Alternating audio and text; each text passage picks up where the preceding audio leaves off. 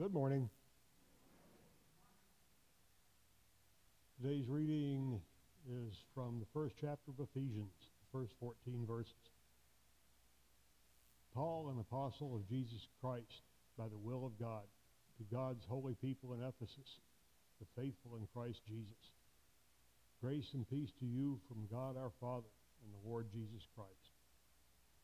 Praise be to the God and Father of our Lord Jesus Christ, who has blessed us in the heavenly realms with every spiritual blessing in Christ. For he chose us in him before the creation of the world to be holy and blameless in his sight. In love, he predestined us for adoption to sonship through Jesus Christ in accordance with his pleasure and will, to the praise of his glorious grace, which he has freely given us in the one he loves.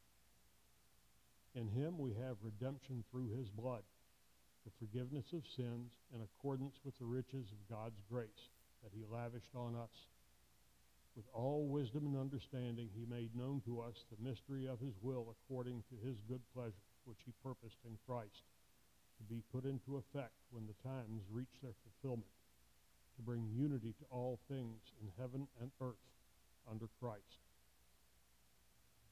In him we were also chosen, having been predestined according to the plan of him who works out everything in conformity with the purpose of his will in order that we, who were the first to put our hope in Christ, and you were also included in Christ when you heard the message of truth, the gospel of your salvation. And you believed, you were marked in him with a seal, the promised Holy Spirit, who is a deposit guaranteeing our inheritance until the redemption of those who are God's possession to the praise of his glory. God bless the reading and hearing of his word. Good morning. It's been a long time. I want to say thank you to Ray and to um, Sandy and to the kids and to Ron, who's not here, um, for filling in, giving me a break. Um, was kind of nice. Um, although I have to say it was kind of like, oh, I got to do one this week. so here we are. Um, so good morning and welcome back, or welcome me back. Thanks. All right. So I brought an apple today. Kind of ordinary, right? Apples. Everybody like apples? Anybody not like apples? Apples are wonderful, right? Well, when I went to the store, I picked this apple specially. I picked it because I like to do something special with this kind of apple. This is the kind of apple I like to make pies and apple crisp with. They make the best because my pies are very sweet, but these apples are nice and tart. So I picked this apple specially so I could make a pie. I also picked this apple. Kind of like the shape of it. Kind of odd shaped, but I like it. I think I'm going to eat this one because this is just a good eating apple. And I bought this one because this is the kind of apple I put in my coleslaw. I, this, when I make my apples, my coleslaw that I bring, it has apples in it. I don't know if you noticed that or not, but you matchstick it really fine and put it in there, so that makes some really good coleslaw. And then I brought this apple. I'm going to make applesauce with this one because it's not big enough to do much else with. And it's been around a little while, but it's a great apple for applesauce. So it's all good. They all have a purpose. Every one of my apples has a purpose. And that's kind of like us. Each one of us has been specially chosen by God for a special purpose. Did you know that? We may not know what our purpose is yet. We may still be trying to figure it out. And maybe at one point our purpose is to do one thing, but later in life it might be to do something else, and it might be something else down the road. But our purpose in life is to do what God has planned for us. Because before we were even born or even thought about, He already had a plan for us. And He knew that we were going to do this at this point, and this at another point, and this at another point in our lives. And He had it all planned out. And the good thing is, He's given us everything we need to do all those things that He's planned for us. Pretty awesome. Now, these apples can't do their thing on their own. This apple can't make itself into a pie. It needs some help.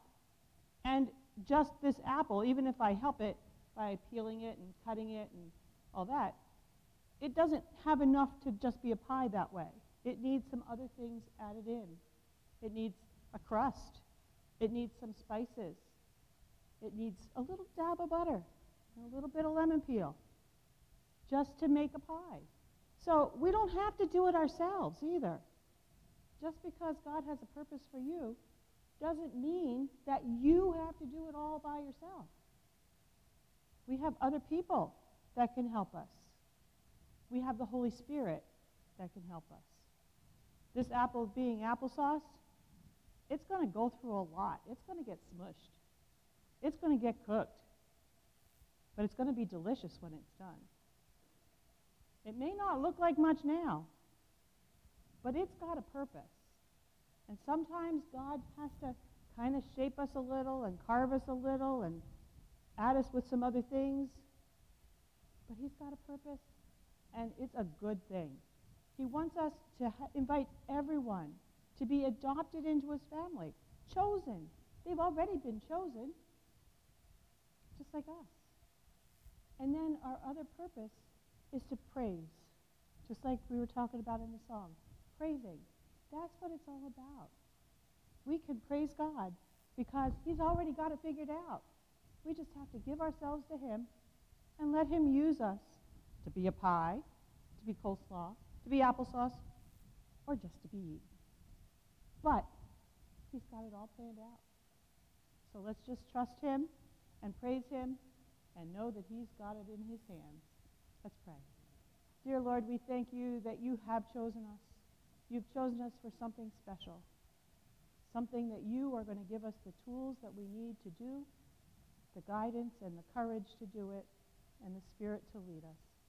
So help us to trust you, to put ourselves in your hands and know that you have everything all ready for us, and it's all going to be awesome. We thank you for Jesus, and we thank you for the Spirit. We thank you for each other. In Jesus' name we pray. Amen. Okay, let's pray before we dig in. Lord, thank you for this day. Thank you again for what you have for us and um, the kind of people that you are longing to make us into. Thank you for what we're going to find out about that in our passage today and as we walk through the book of Ephesians together.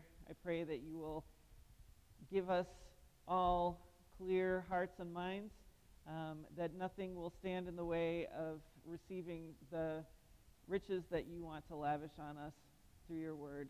In Jesus' name, amen.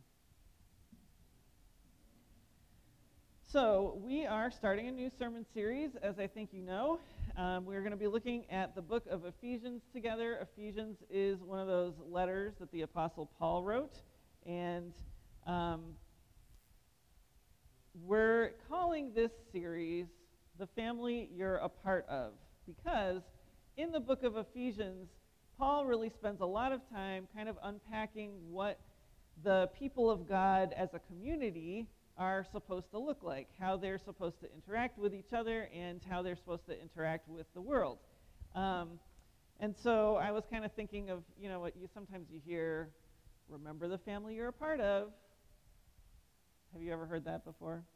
Okay, does that feel good or bad, that reminder? What's, it depends on who's saying it. It depends on what you're doing, okay?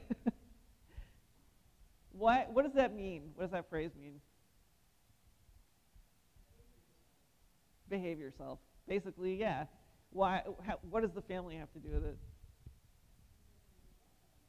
Okay, right. So you reflect on the family. What, what we do, if other people, uh, this maybe is less true now, but I think at least in previous times, what you do is really associated with what your family, who your family is. So it's a reflection. It's, well, if this person's like this, then the whole family must be like this other thing. And so sometimes that can be good and sometimes that can be bad. Some families have, families can be really complicated, right? Some families have secrets, and so they might say, remember the family you're a part of because they don't want you acting in a way that reveals the family secrets.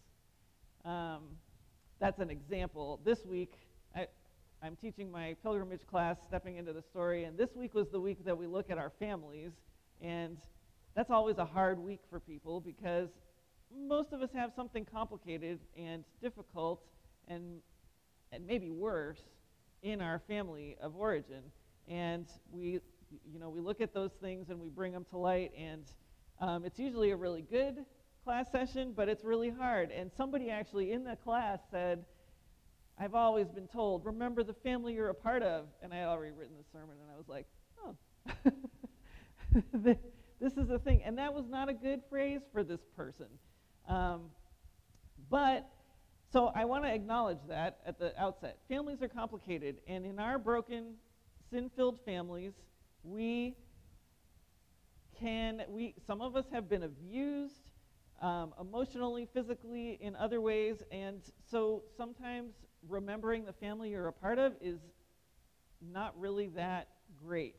But I do feel like that's kind of the theme for the book of Ephesians. And I hope as we look at chapter 1, the first part of chapter 1 today, you'll see that it's actually that the apostle Paul doesn't see that as a bad thing.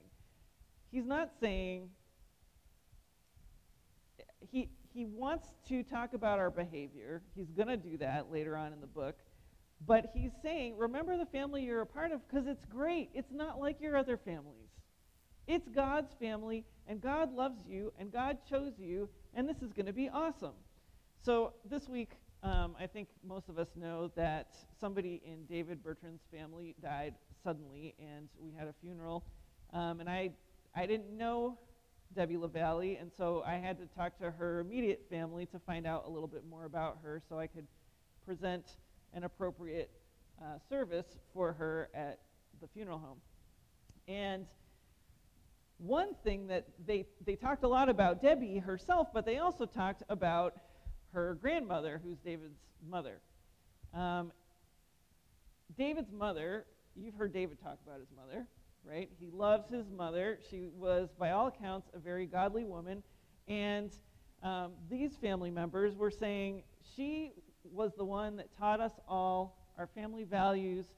She started the family Christmas party. We would always sing, Let the Circle Be Unbroken. They wanted to continue these traditions, even though she's no longer living in this life. They want to continue those traditions because they love her and they want to honor her memory. So this Christmas party still happens, and they still sing this song, and maybe not all of them have the same type of relationship with Jesus that she had, but they still see her as this key. They're proud to be in her family. They identify as being part of her family. And that is kind of what I feel like Paul, that's the kind of dynamic that the Apostle Paul is trying to get across in the book of Ephesians. He's writing to this church in Ephesus. It's a young church. All the churches at this time are pretty young. Um, and Timothy, who you might have heard of, is the pastor of the church at Ephesus. But Paul planted the church, he started the church, and he stayed there for three years to kind of get it established and get it stable um, and make sure that it was secure in its identity as part of God's family. And then he turned the leadership over to Timothy. You can tell that Paul really cared about this church a lot because not only did he stay there for three years, but they get a letter. Timothy, their pastor, gets two letters, and there are stories about this church and about what happens to this church in the book of Acts that r- was written by Luke. Paul, in this letter, is encouraging followers of Jesus Christ to remember Jesus Christ, to live their whole lives in remembrance of him. We talk about communion and we say we do this in remembrance of Jesus. This is not the only thing that, as followers of Jesus, we're supposed to do in remembrance of Jesus. We're supposed to do everything in remembrance of Jesus. kind of like the way the Bertrand extended family remember Mrs. Bertrand, but even more so. They are to remember that not only are they part of the family, they're part of God's family, not only are there ways that they should behave because they're part of the family, but they actually have the power to act like God's family because they are in the family in Christ. So this isn't a kind of like we got to keep the family secrets, remember what family you're a part of. This is remember the family you're a part of. You actually have the resources to live like to live the family resemblance of Jesus Christ. You don't have to do this on your own. You have the resources. I want to besides acknowledging that our human families are complicated, I also want to acknowledge that the Apostle Paul is a little complicated. um, he, we've preached on some of his letters before. He can be cranky, or at least come across that way.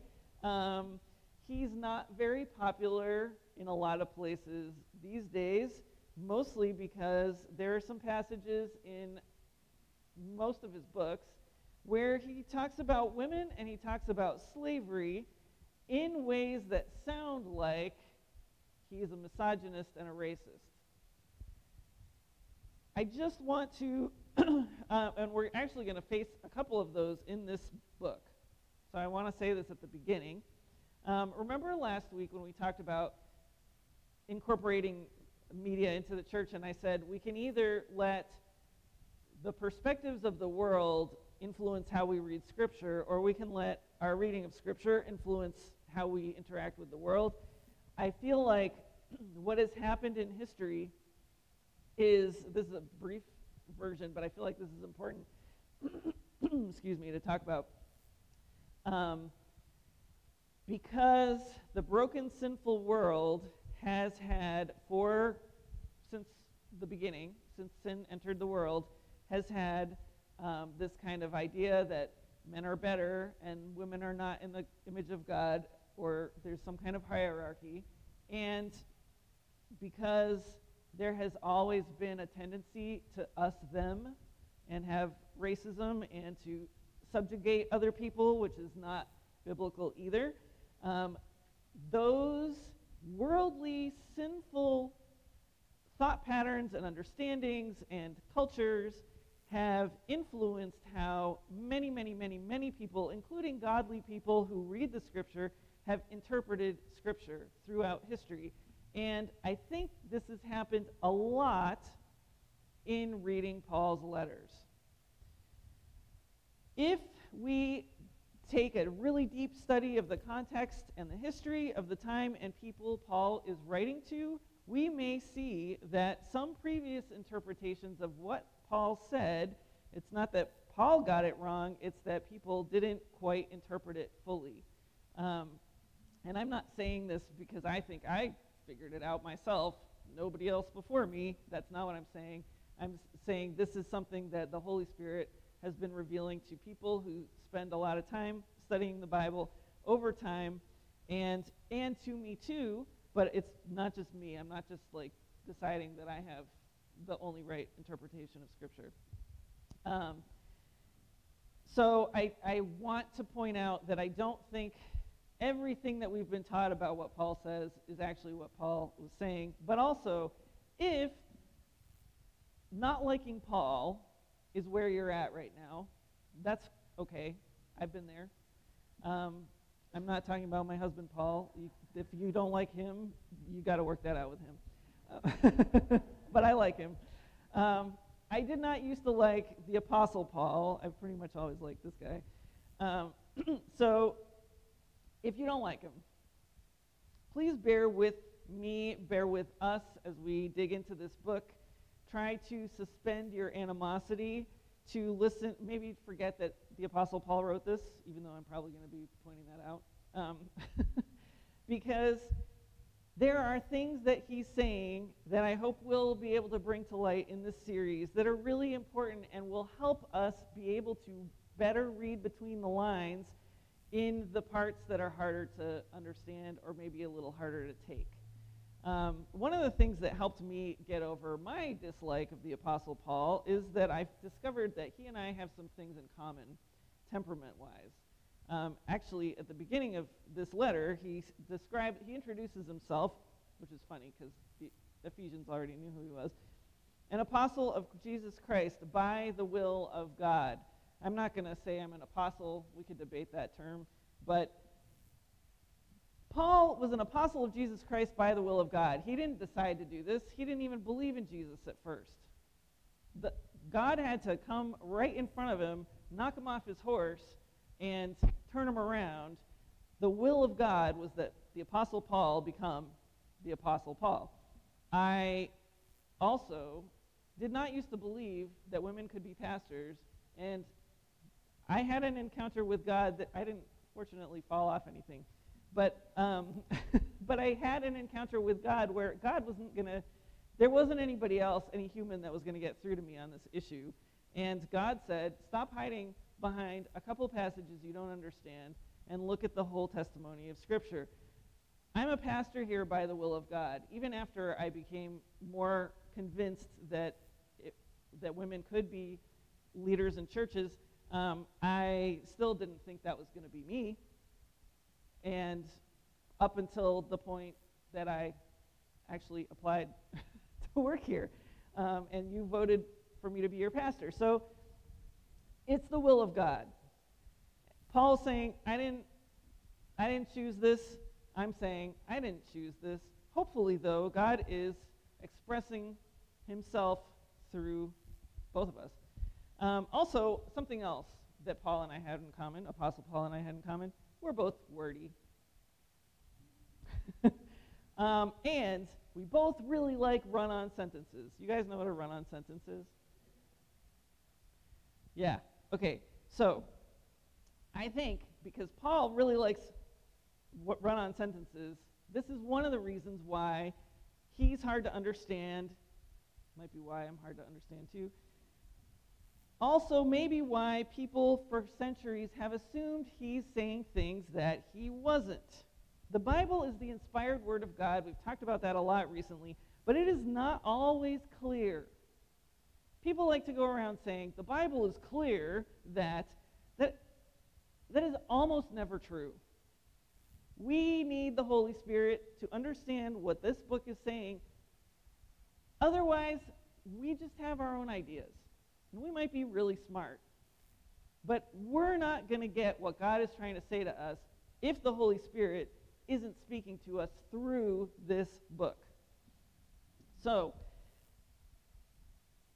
the Bible clearly says is almost never true, and it's especially really not true when it comes to the writings of the Apostle Paul because he likes run on sentences. Also, in Greek, which is the language that he wrote in, punctuation works differently, and you, it's not always clear like which groups of a sent- which words go together. And so um, here's an example. In verses 4 and 5, the translation that Tom read says, For he chose us, God chose us in him, in Jesus, before the creation of the world to be holy and blameless in his sight. Period. In love, he predestined us. But there are other translations Let's say, For he chose us in him before the creation of the world to be holy and blameless in his sight in love. Period. He predestined us. So then it's like, you look, just look at that little part.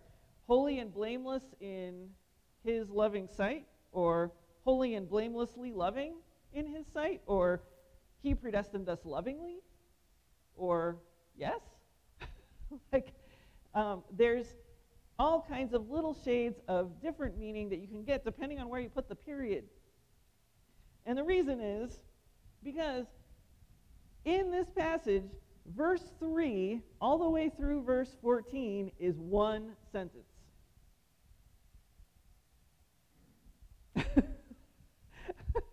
Barbara, your face was priceless. yeah, you thought I liked run on sentences. I got nothing on this guy. There is a church, apparently, I just found this online. There's a church in Cornerstone called Cornerstone Church in North Carolina, and they say in Ephesians 1 3 to 14, Paul gives us a single sentence that comes in at a surprising length of 257 words, almost exactly the length of the entire Gettysburg Address. Of course, it is not merely the literary flair of the sentence that strikes us, it is the way he takes the basic thought of God has blessed us, verse 3, and explores it from the widest angle possible. So, here's what I'm going to do. They also posted a their English Standard Version translation, but they took all the sentence markers out. Close your eyes. I'm going to read this. Just let it wash over you. Um, I'm going to try to read it. I'm not going to read it in one breath. I don't think I can do that. But I'm going to try to read it in one, as one sentence.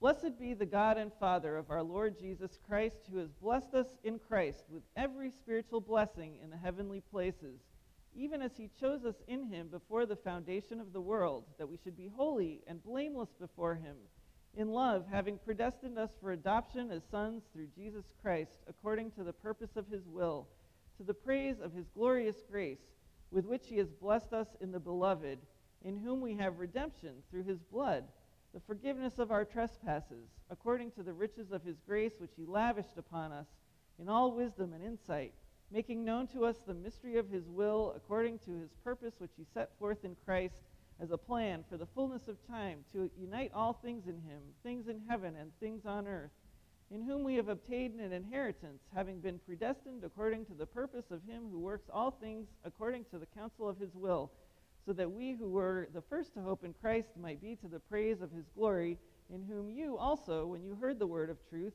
the gospel of your salvation, and believed in him, were sealed with the promised Holy Spirit, who is the guarantee of our inheritance until we acquire possession of it to the praise of his glory. Right?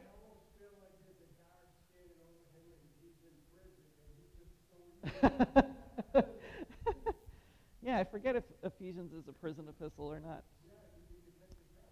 Right. So, um, who wants to tell me what that means?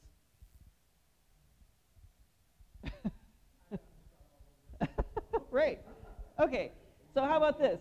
What stood out to you? Did the, any words or phrases or anything stand out to you as I was reading that?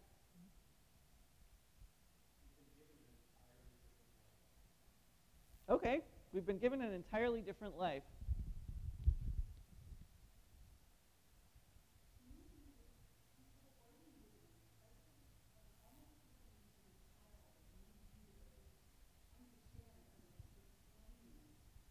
Yes, yes, it is like that. Sandy says it's like a little kid who's just so excited about something and they just keep trying to explain and explain and, and tell you about it. And there's too much going on in here to come out here, and you just have to like spill it all out. I think this is exactly right. I wrote in my notes. You can tell that Apostle Paul is super excited. um, here's the boiled down version of what I think he's saying God has blessed us. Praise him.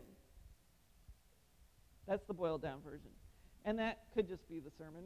I mean, we still have communion. But I want to unpack this a little bit more because I think this gigantic sentence is the key to understanding the rest of the letter to the Ephesians. Here are a few true things that he expresses in this letter, in this first part of the letter. In the intro, where he introduces himself and says who the letter's to, we see that Paul knows who he is. He is Paul, and he is an apostle by the will of God. He's not being arrogant. He's just, he knows what his job is. He knows who he is. He knows what he needs to do. He also knows who this little church is. It's interesting. Probably, if you look in your Bible, there, well, maybe not the Pew Bibles, I don't know, but you might see a note where it says to the church in Ephesus. In Ephesus isn't in all the copies of this letter that we have because even though he's writing it originally to this church in Ephesus, he intends for this letter to go to a whole bunch of churches. It applies to all of them as well. And so it also apply it that means it applies to all followers of Jesus, including these ones right here. So he knows who the church in Ephesus is, but also in a general way, because we're all part of the family of God, he knows, he knows who Central Baptist Church is. He knows who all of these churches are. And he says, Grace and peace to you from God our Father the Lord Jesus Christ. This is not just some nice words. He is blessing them, blessing us, blessing the readers of this letter. Abundance and well being, grace and peace. Our abundance and well being from the triune God, God's self, God our Father and the Lord Jesus Christ. The Spirit is implied because the Spirit is living in Jesus' followers, and he's going to talk about the Spirit at the end of this section. This is a real blessing being spoken over the church in Jesus' name because through the life, death, and resurrection of Jesus, which we're about to celebrate, we are Jesus' family. Praise be to the God and Father of our Lord Jesus Christ. Why? Well, he's about to tell us. The God and Father of our Lord Jesus Christ has blessed us in the heavenly realms with every spiritual blessing in Christ. Our status as being members of God's family is secure. This is the grace that we just mentioned, the abundance, every spiritual blessing, not just get out of hell free. The gospel is not just, as some people used to call it, fire insurance. It is every spiritual blessing. If you are part of this family, you take after the family and you receive the inheritance of the family. And a lot of people will try, and churches will, tr- because we want this, will try to make this into will be healthy and wealthy in our material lives now. And that is not what Paul's talking about. But he is saying we have all the, all the spiritual resources that we need that we could possibly need as followers of Jesus Christ to follow Jesus Christ because of the Holy Spirit. And it's true in the heavenly realms. That doesn't mean we can only access these blessings once we get to heaven, but it means that in the heavenly realms where God's will is done, unlike here, our status is true. So no matter what nonsense is going on in this life, we still have, we are still secure in the heavenly realms with Jesus Christ. For he chose us in him before the creation of the world to be holy and blameless in his sight. There's a lot in this passage about predestination. Chose is a later version of that. Um, and predestination is a huge topic that nobody has fully figured out. The balance between predestination and free will, and I'm not going to figure it out. But what it means here,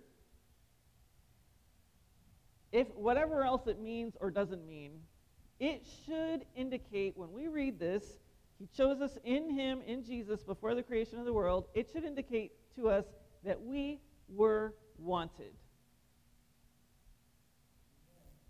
There are a lot of families where children have not been wanted, and sometimes they've been told that they were not wanted. God wants us in his family. He wants us as a community, and he wants us as individuals. He is a loving father. No matter what our human fathers are like, he loves us and he wants us. And it's interesting.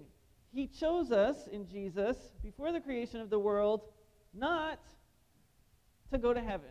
That's not what this predestination is about, in this case anyway. He chose us to be holy and blameless in his sight. In God's sight could mean two things, and probably means both things.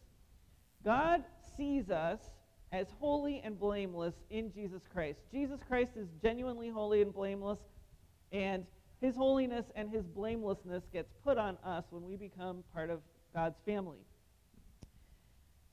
While we wait for our lives to catch up. um, but God also sees what is true about us. Because of Jesus' holy and blame, holiness and blamelessness on us, we can actually become in ourselves, by his grace, holy and blameless. Actually, really, truly holy and blameless in his sight. In love, he predestined us for adoption to sonship through Jesus Christ in accordance with the pleasure and his pleasure and will. Quick note on this term sonship.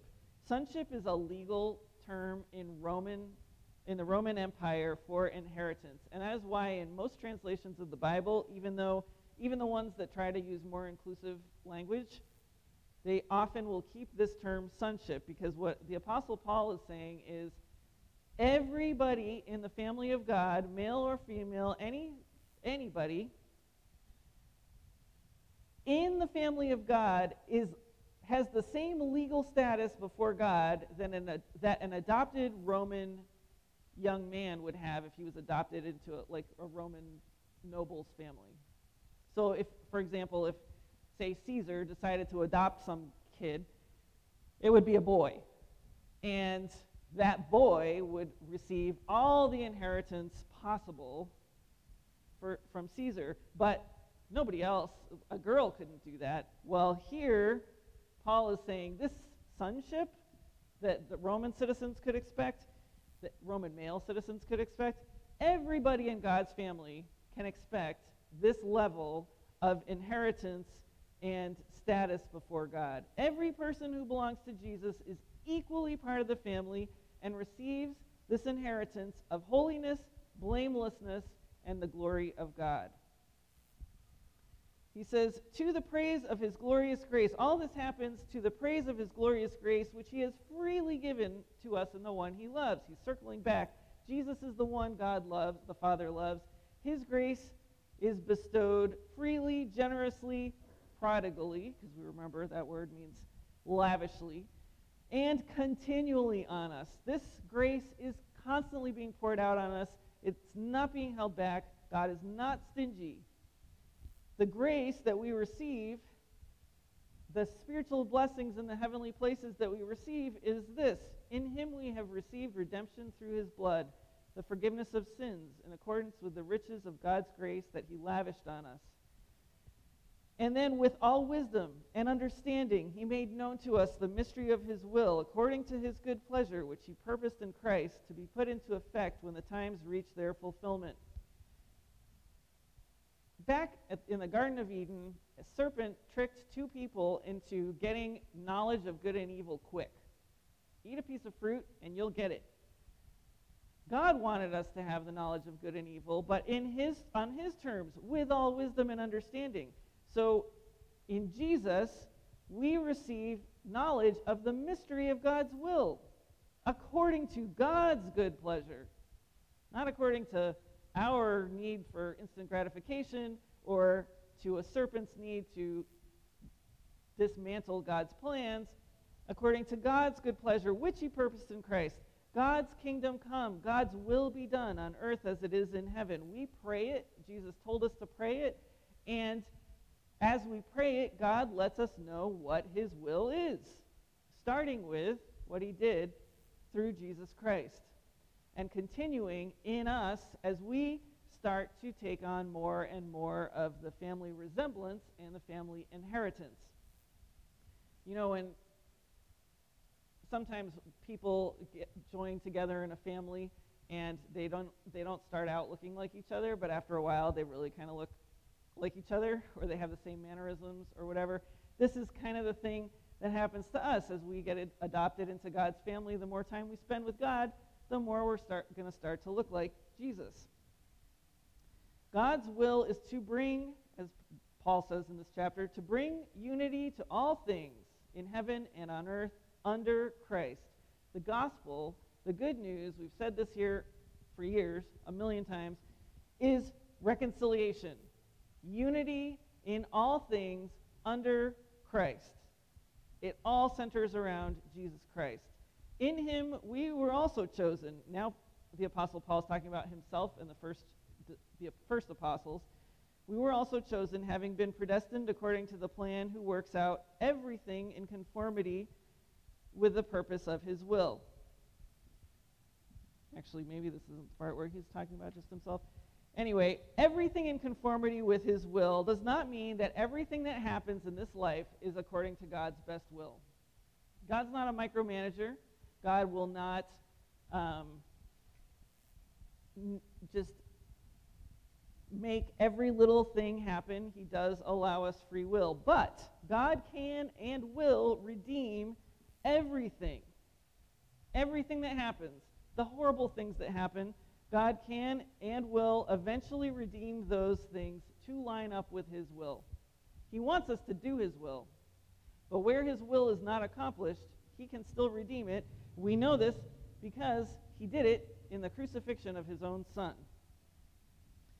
In order that we, who were the first to put our hope in Christ, this is where He's talking about Himself, might be for the praise of His glory. The first generation of believers are not just holy and blameless, but are becoming so in God's sight and also in human sight, so that God's glory, which we know is God's love, can be praised. Because people see God in these first apostles, and now this is the goal for all of us who have put our faith in Jesus after these first apostles, who have heard their testimony, who have read their testimony in books like Ephesians. He says, And you also, not just me and the other apostles, you also were included in Christ when you heard the message of truth, the gospel of your salvation. When you believed, you were marked in him with a seal, the promised Holy Spirit, who is a deposit guaranteeing our inheritance until the redemption of those who are God's possession to the praise of his glory. it is all grace, and it is all for glory. The forgiveness of our sins, unity in Christ, every blessing in the heavenly places, that is all grace. We don't earn any of that. We can't earn any of that. But when we put our trust in Jesus Christ, who worked out that grace for us, the Holy Spirit enters our spirits.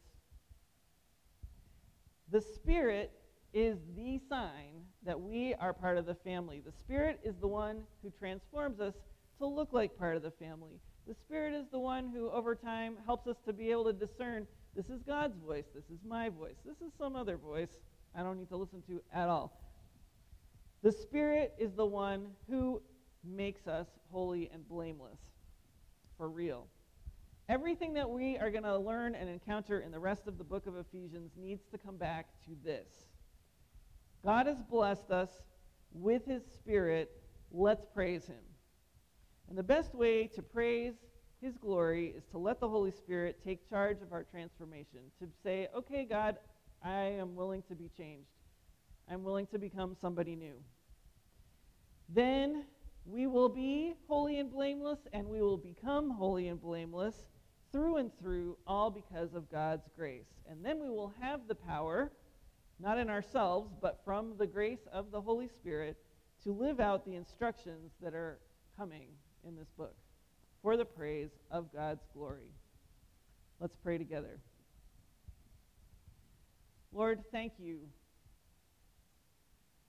Yeah, that's pretty much probably all we need to say. Thank you for your grace. Thank you for the gift of your Son and his sacrifice that we're about to celebrate. And Lord, we pray that everything we do, not just this celebration, but everything, will be in remembrance of him and for the praise of your glory. Amen.